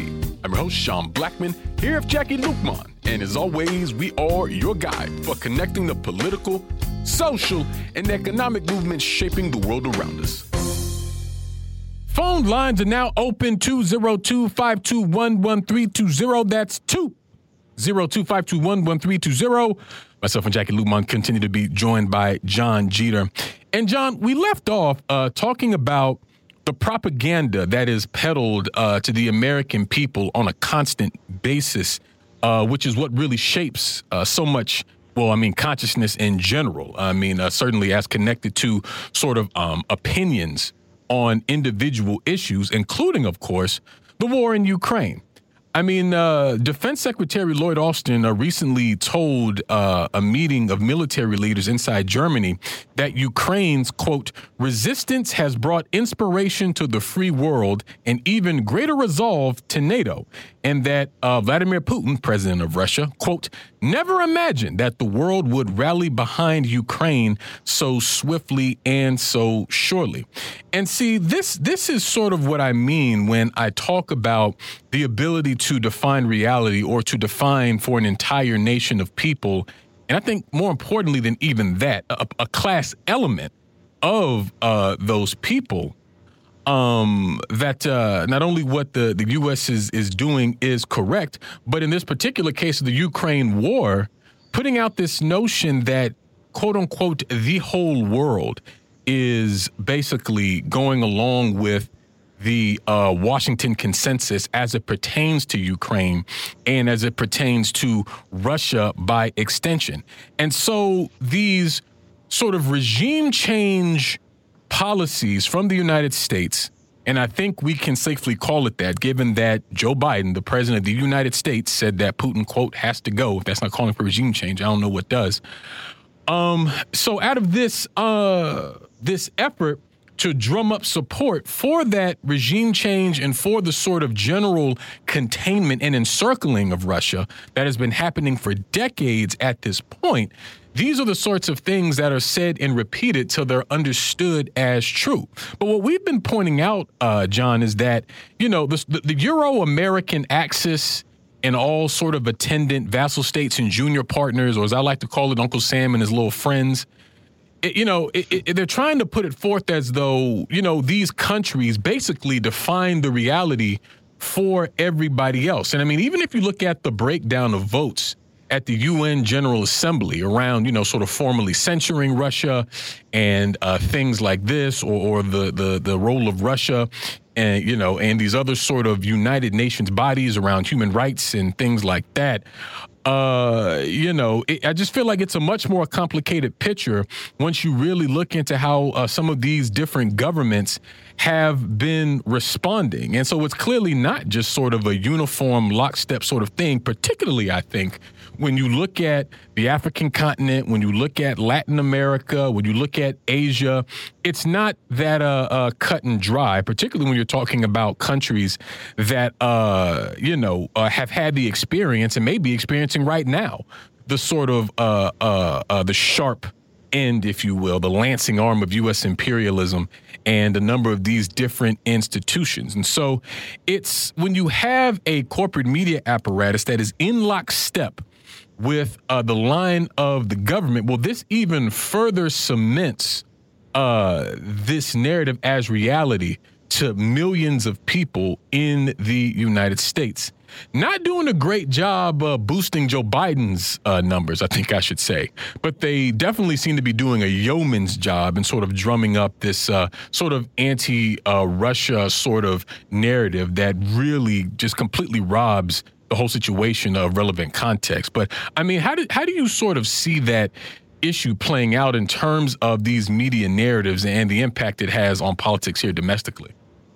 It's it's ironic, isn't it, that we have this really breathtaking communications technology, as we were just talking about with Twitter and you know these these these uh, new this new media that allows us to communicate with people all across the world, uh, you know, within seconds, and yet we are as Americans we are I don't know if we've ever been so misinformed about not just the world, but even ourselves, kind of contextualizing the United States and, in, in uh, uh, the, the global landscape. We just don't seem to have a clue. And so, you know, what is happening right now, there's a tectonic shift, right? I don't know how long it will take, but there's a tectonic shift from west east is going on right now, right? There is uh, uh the power is is is and it might be a back and forth, right? It's not always these things aren't linear, as as as uh, Lenin would say. You know, uh, history moves in spirals, right? Revolutions move in spirals, and so it might be back and forth. But that's what we're in the middle of, right? That's what we're seeing happening. So, for instance, I've not seen it reported anywhere in the American press and in, in, in North America that. Pakistan is in full revolt right now. The people are inflamed by the coup against the U.S. backed coup uh, how do we know this? Well, uh, Imran Khan himself, the the, the toppled uh, democratically elected president of, of uh, Pakistan, has said it was engineered by the United States. Why? Because he would not comply with the United States dictates to him and to the country, a nuclear armed country, I think the fifth largest in the world, um, and he would not comply with their dictates to uh, shun Russia, to to to to demonize Russia at the UN, right? And and and uh, India, uh, which is doing the, the, the most populous democracy in the world, 1.1 billion people, uh, is buying oil from Russia, oil and gas from Russia in rupees, which is just. You know, uh, uh, breathtaking, really, in its scope to think about that, right? China, 1.4 billion people, is firmly backing Russia because they understand that they're next up. That that actually they are the actual target of the war in Ukraine. Right? It is it is they are trying to circumscribe uh, uh, uh, China China's growth, China's ascent into the pole position in the world economy. And so, you know, it's this, it's this, um, you know, I, I, I, quote Gramsci a lot because I, the more and more I sort of, the older I get, the more I sort of understand how prophetic he was, right? I mean, we are truly in the interregnum. The old is dying and the new cannot yet be born, right? And we've got these morbid uh, uh, uh, uh characteristics, right? Which is war and poverty and and and and and brother against brother, right? Because that's what we're really seeing when we're talking about uh, you know, basically different tribes in the world, but it's everywhere. You know, I mean, Sri Lanka is is is. I mean, they're not just bankrupted; they're facing a humanitarian crisis. Why? Because they follow the the the formula for economic reforms as laid out by the United States, the World Bank, the IMF, right? So they're in they're facing a full throated humanitarian crisis. They they don't have enough to eat. Uh, Greece is, is is basically entering uh, is nearing the the, the end of uh, uh basically uh, almost 15 years of suffering at the hands of the West, the United States, and the EU because they have. Uh, deindustrialized, they have opened their markets to world trade, killed their own industries, and impoverished their people, which is which is uh, something that Germany, especially, but also much of Western Europe, is going to be looking at because they're talking about not buying Russian oil and gas, which they get very cheaply, right? And so they're talking of they're having a conversation now about deindustrialization, and I think people need to understand that's the key to.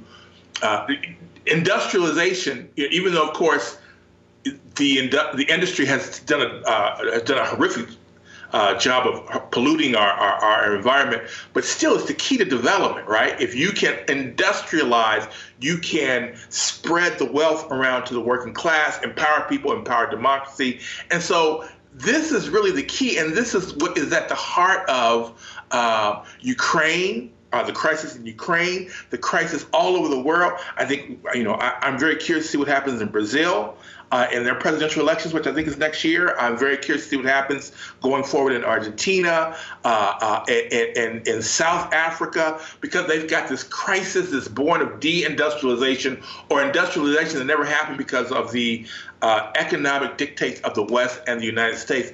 And this is the fulcrum upon which everything turns, and yet we don't have any discussion about this in our media. They just don't. They don't know to ask these questions, as we just talked about with Twitter. You know, what? Why do we have an entirely privately owned economy? We have a, a privately owned healthcare system that essentially makes more money, which is their goal. Their objective is not health but profit. Right? They make more money the sicker we are. Not they don't make money by making us well right? They make more money when we're sick. We keep coming back to them. Why don't we have these discussions? And of course, again, we come back to Gramsci. Their their power lays in their ability to control the culture, they control the debate, and they narrate the world to us. And we just, you know, too many of us, present company clearly excluded, too many of us just, you know, we just regurgitate what we've been told to say.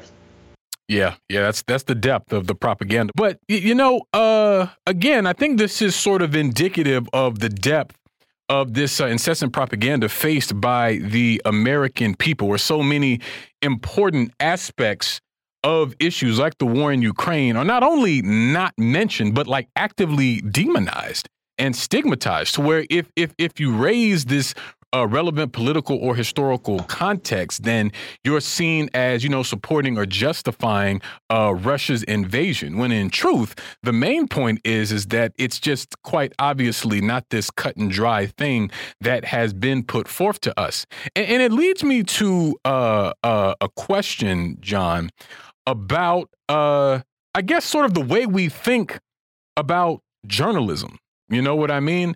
Because, you know, I, have been through J school and they teach you about uh, objectivity and things like that. But, you know, these corporate owned media platforms, especially these ones that have been around for a long time, like the New York Times and, and others, sort of up, uphold themselves as, you know, the, the ultimate arbiters of, you know, what is accurate and what is truth and all those sorts of things, really weaponizing this idea of objectivity.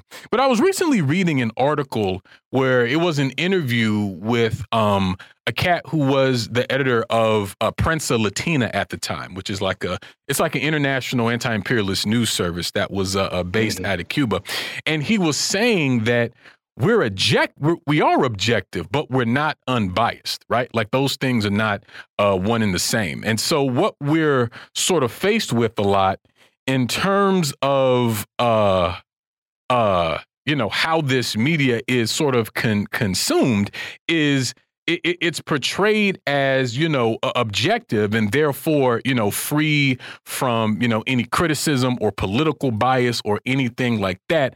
But when you note that these platforms are ran by these same uh, wealthy elements well then that seems like it's hardly the case. But yeah uh, john uh, any any uh, if you any way you may want to respond to any of that uh, random rant i just had feel free no, it, was, it wasn't random at all. It's been on my mind a lot. You know, I, I graduated from Florida A&M University's journalism school in 1987, August of 1987, and uh, you know, journalism in the United States has never been great. It's it's uh, it's it's had moments, right, where they produced.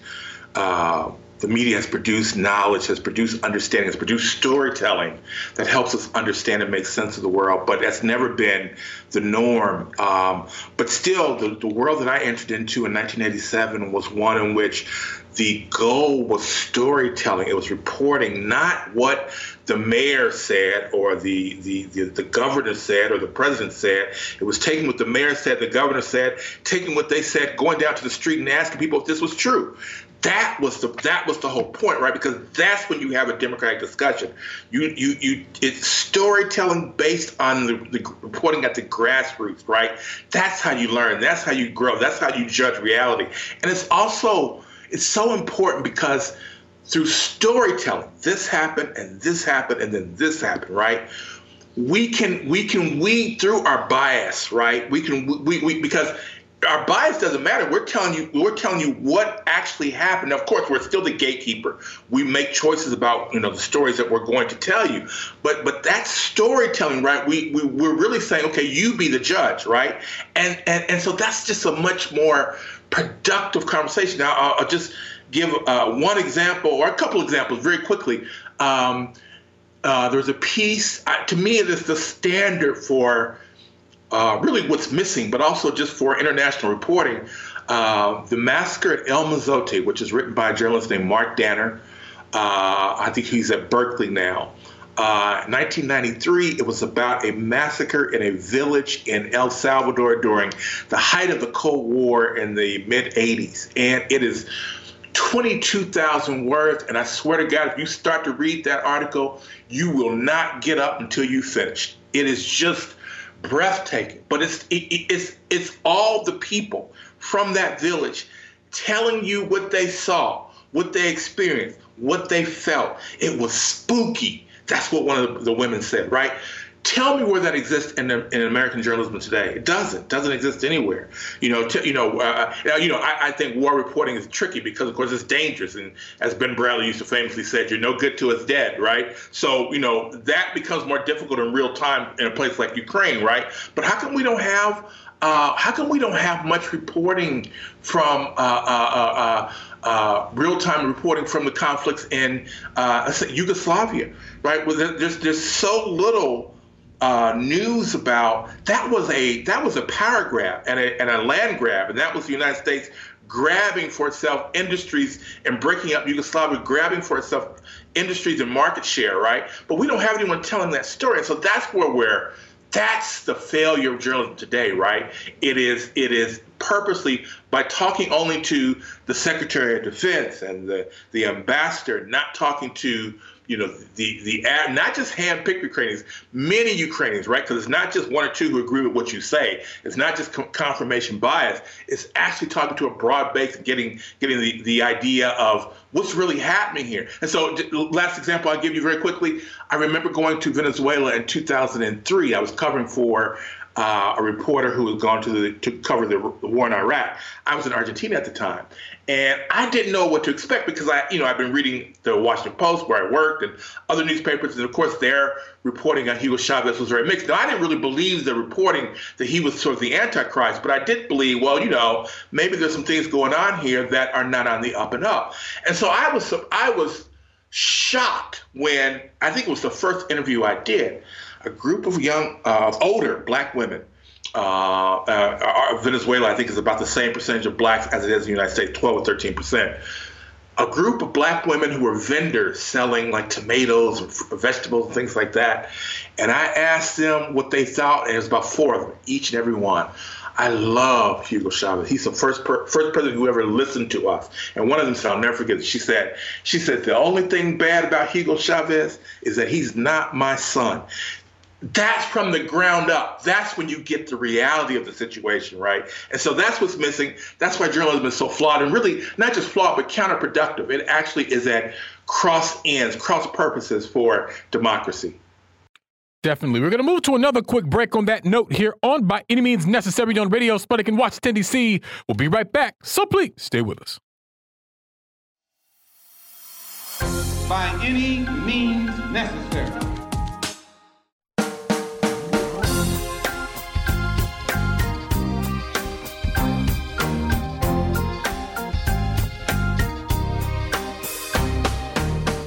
Welcome back to By Any Means Necessary on Radio Sputnik in Washington, D.C. I'm your host, Sean Blackmon, here with Jacquie Luqman. And as always, we are your guide for connecting the political, social, and economic movements shaping the world around us. My dear friends, phone lines are still open 202 521 1320. That's 2 0252111320. I am here. Jacquie Luqman is here. John Jeter is here. And we have some callers on the line here, been waiting patiently. Uh, Brave, I think we got you straightened out here. You there? Yes, I am. Can you hear me? Yeah, there you go. Go ahead.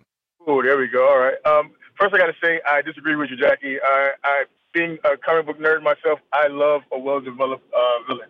But that's the only place that I disagree with you guys on.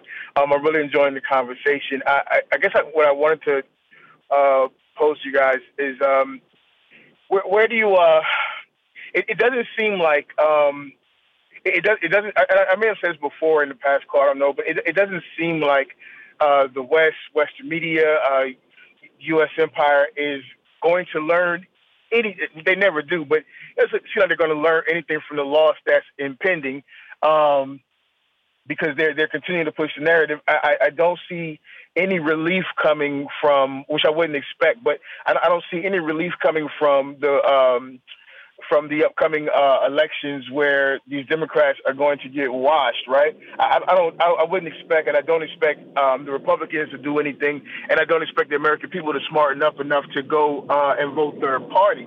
So I, I guess my question is, um,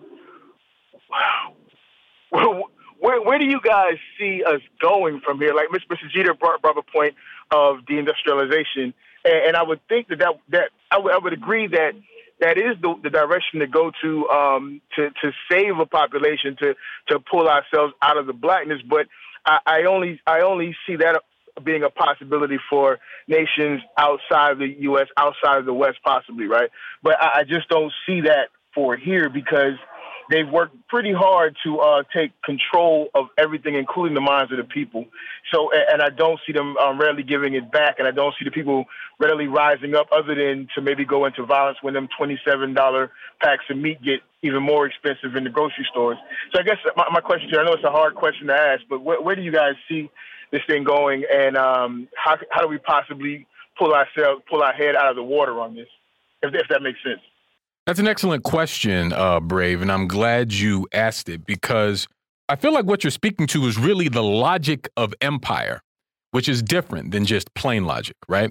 Because the logic of empire says that uh, there must be infinite expansion on a planet of finite resources. That's a contradiction uh, uh right there and also with all these resources going to the maintenance of that empire and you know uh, very little for uh, people's actual needs well this then brings about yet uh, another contradiction. And you're right that we can't uh, depend on the capitalist class to sort of act basically with good sense, if we just call it what it is, things that would definitely be in their benefit and humanity's benefit, at least if we want to continue living on the planet Earth, uh, because of the profit motive. And so the only counterforce to that that that I can see would be a uh, a movement of poor, working, and oppressed people that are clear about uh, who the enemy is and what the system is that's harming them, and go about the business of overturning it. Now,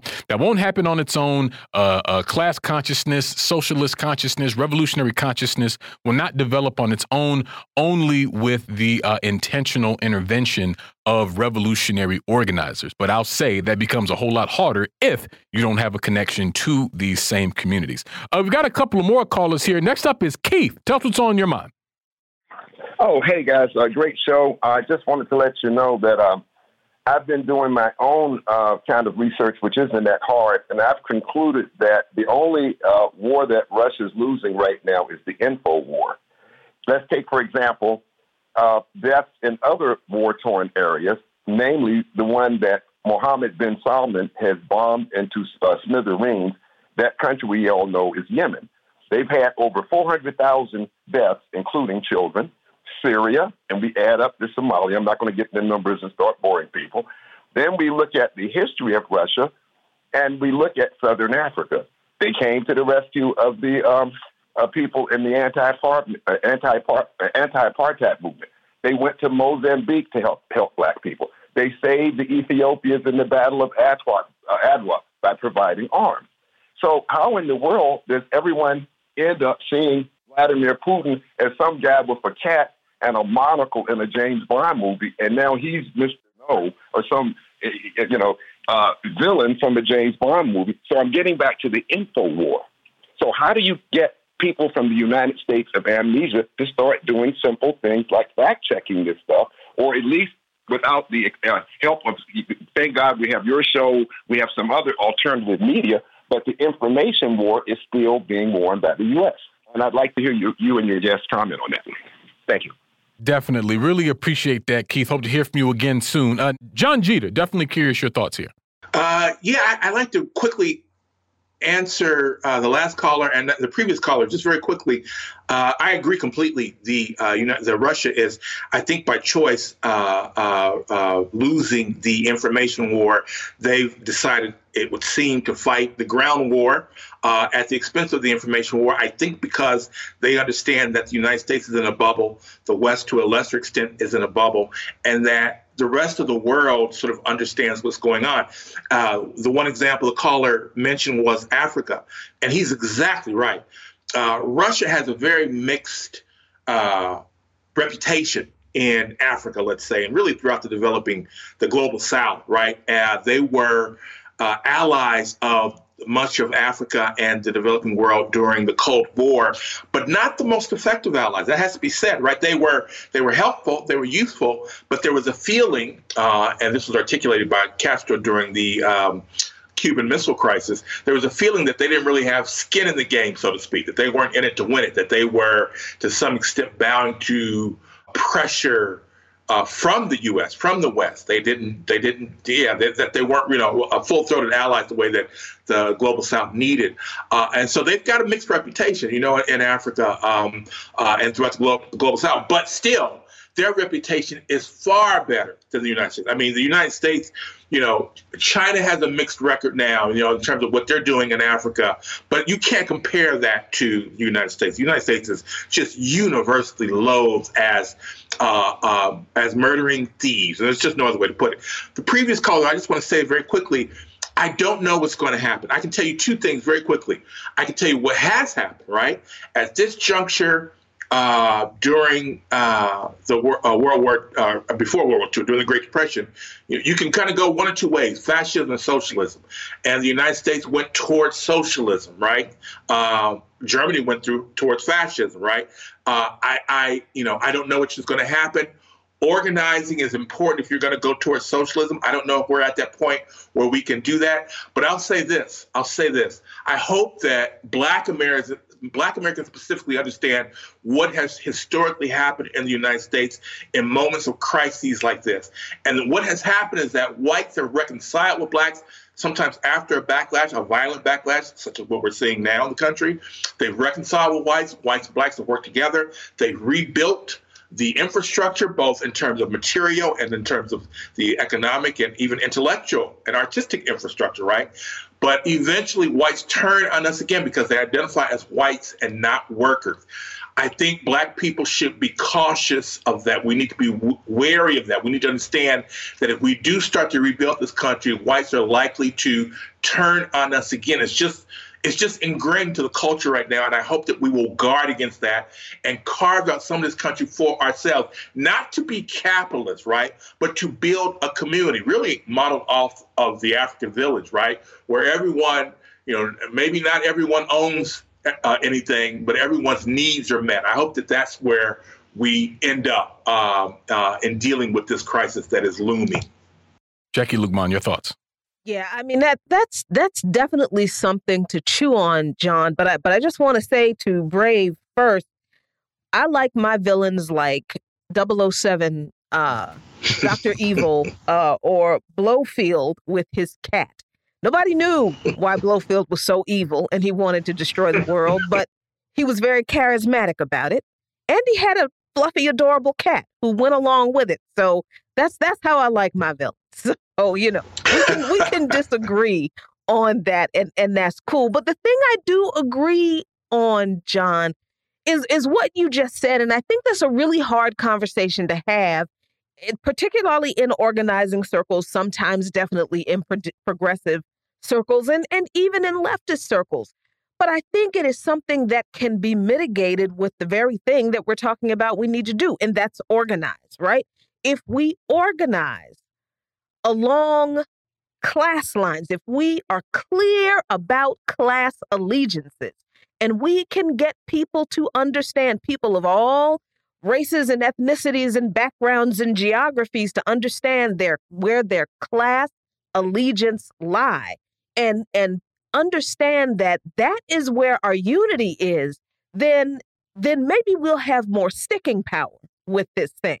But I think that there is not enough organizing along class unity because these issues of racial animus and gender animus and other types of schisms come up.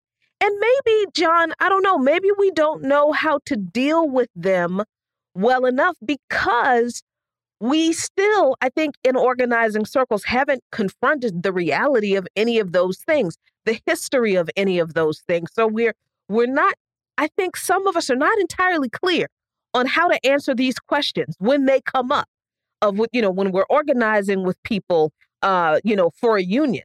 And you know, you you get somebody who comes in from the from the corporate side and say, you know, the blacks they just want to take all of your benefits and they just you know the blacks just want to take your right. stuff. And and it's like it's like that kind of talk i've seen it happen that kind of talk paralyzes people. And i realize yes. that i think we have and by we i do mean those of us who are in organizing circles. I'm not talking about anybody who's not doing this work. I think this is a weakness that i see among us. See we in this conversation are clear on the history and we are voracious receptors of the history. I mean, in our spare time, we're we're reading it and we're studying it. But I don't think that's true of a lot of people, or at least maybe not enough. I, and I guess that is once again my cynicism creeping its head up over my optimism that really wants to keep that in check. But I don't know, John. I see where this is this constant struggle in uh, organizing that we're going to have to confront if we want to get to uh, you know the other side of building a society that meets the needs of all people on the other side of this societal collapse because that's coming right? I think the question is who is going to build the society after that and what it's going to look like? Because the right wing they're clear on what their goals are I, I, couldn't agree more, Jacquie. I, you know, you you uh, are an organizer. I, am just a writer. I just sit on the sidelines and watch and write about what I see. You're an organizer, and that's that's where that's going to be the fulcrum of our change, right? We what we need, we need organizers like you, people who are leaders, the Dhoruba bin Wahads and the and the uh, Anthony, Dr. Anthony Monteiros, and you know, all these people who we've sort of marginalized and in some cases killed. We need an exhumation, right? We need a seance. We need to commune with Malcolm, with Fred Hampton, with with Stokely Carmichael, uh, uh, Kwame Ture, Stokely Carmichael. We need to we need to kick all of these these good new Negroes out the room because they're no use to they're they're they're double agents. But we need to exhume these people. I would say and talk. What were their ideas? Why is it that Malcolm told us? Malcolm told us that we're not we're not frustrated white men, right? We have our own identity. We need to sort of revisit what Malcolm was saying and, and Kwame Ture and Fred Hampton.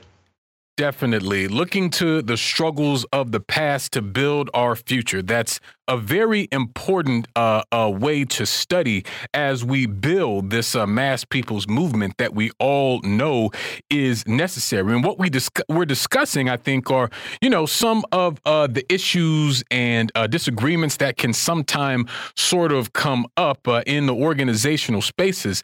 But I think that ultimately the only way to deal with them is to confront them head on and build internally as we build a new society outwardly. But that's going to do it for today here on By Any Means Necessary on Radio Sputnik in Washington, D.C.